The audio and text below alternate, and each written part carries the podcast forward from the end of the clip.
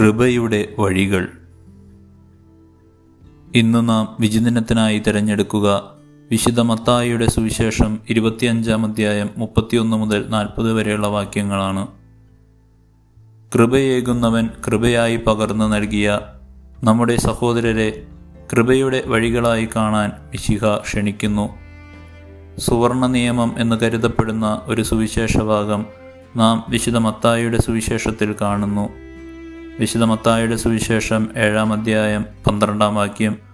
മറ്റുള്ളവർ നിങ്ങൾക്ക് ചെയ്തു തരണമെന്ന് നിങ്ങൾ ആഗ്രഹിക്കുന്നതെല്ലാം നിങ്ങൾ അവർക്ക് ചെയ്യുവിൻ.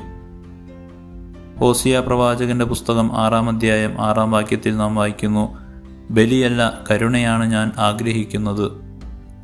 കർത്താവിന്റെ കരുണയ്ക്ക് പാത്രീഭൂതനായി തീർന്ന ഒരു പാപിയായിരുന്നു താനെന്ന് വിജാതീയരുടെ അപ്പസ്തോലനായ വിശുദ്ധ പൗലോസ്ലീഹായും പ്രസ്താവിക്കുന്നു. കരുണ ആഗ്രഹിക്കുന്നവൻ കരുണയുടെ കിരണമാകണം എങ്കിൽ നീ കൃപയുടെ സമൃദ്ധിയെ ആശ്ലേഷിക്കും.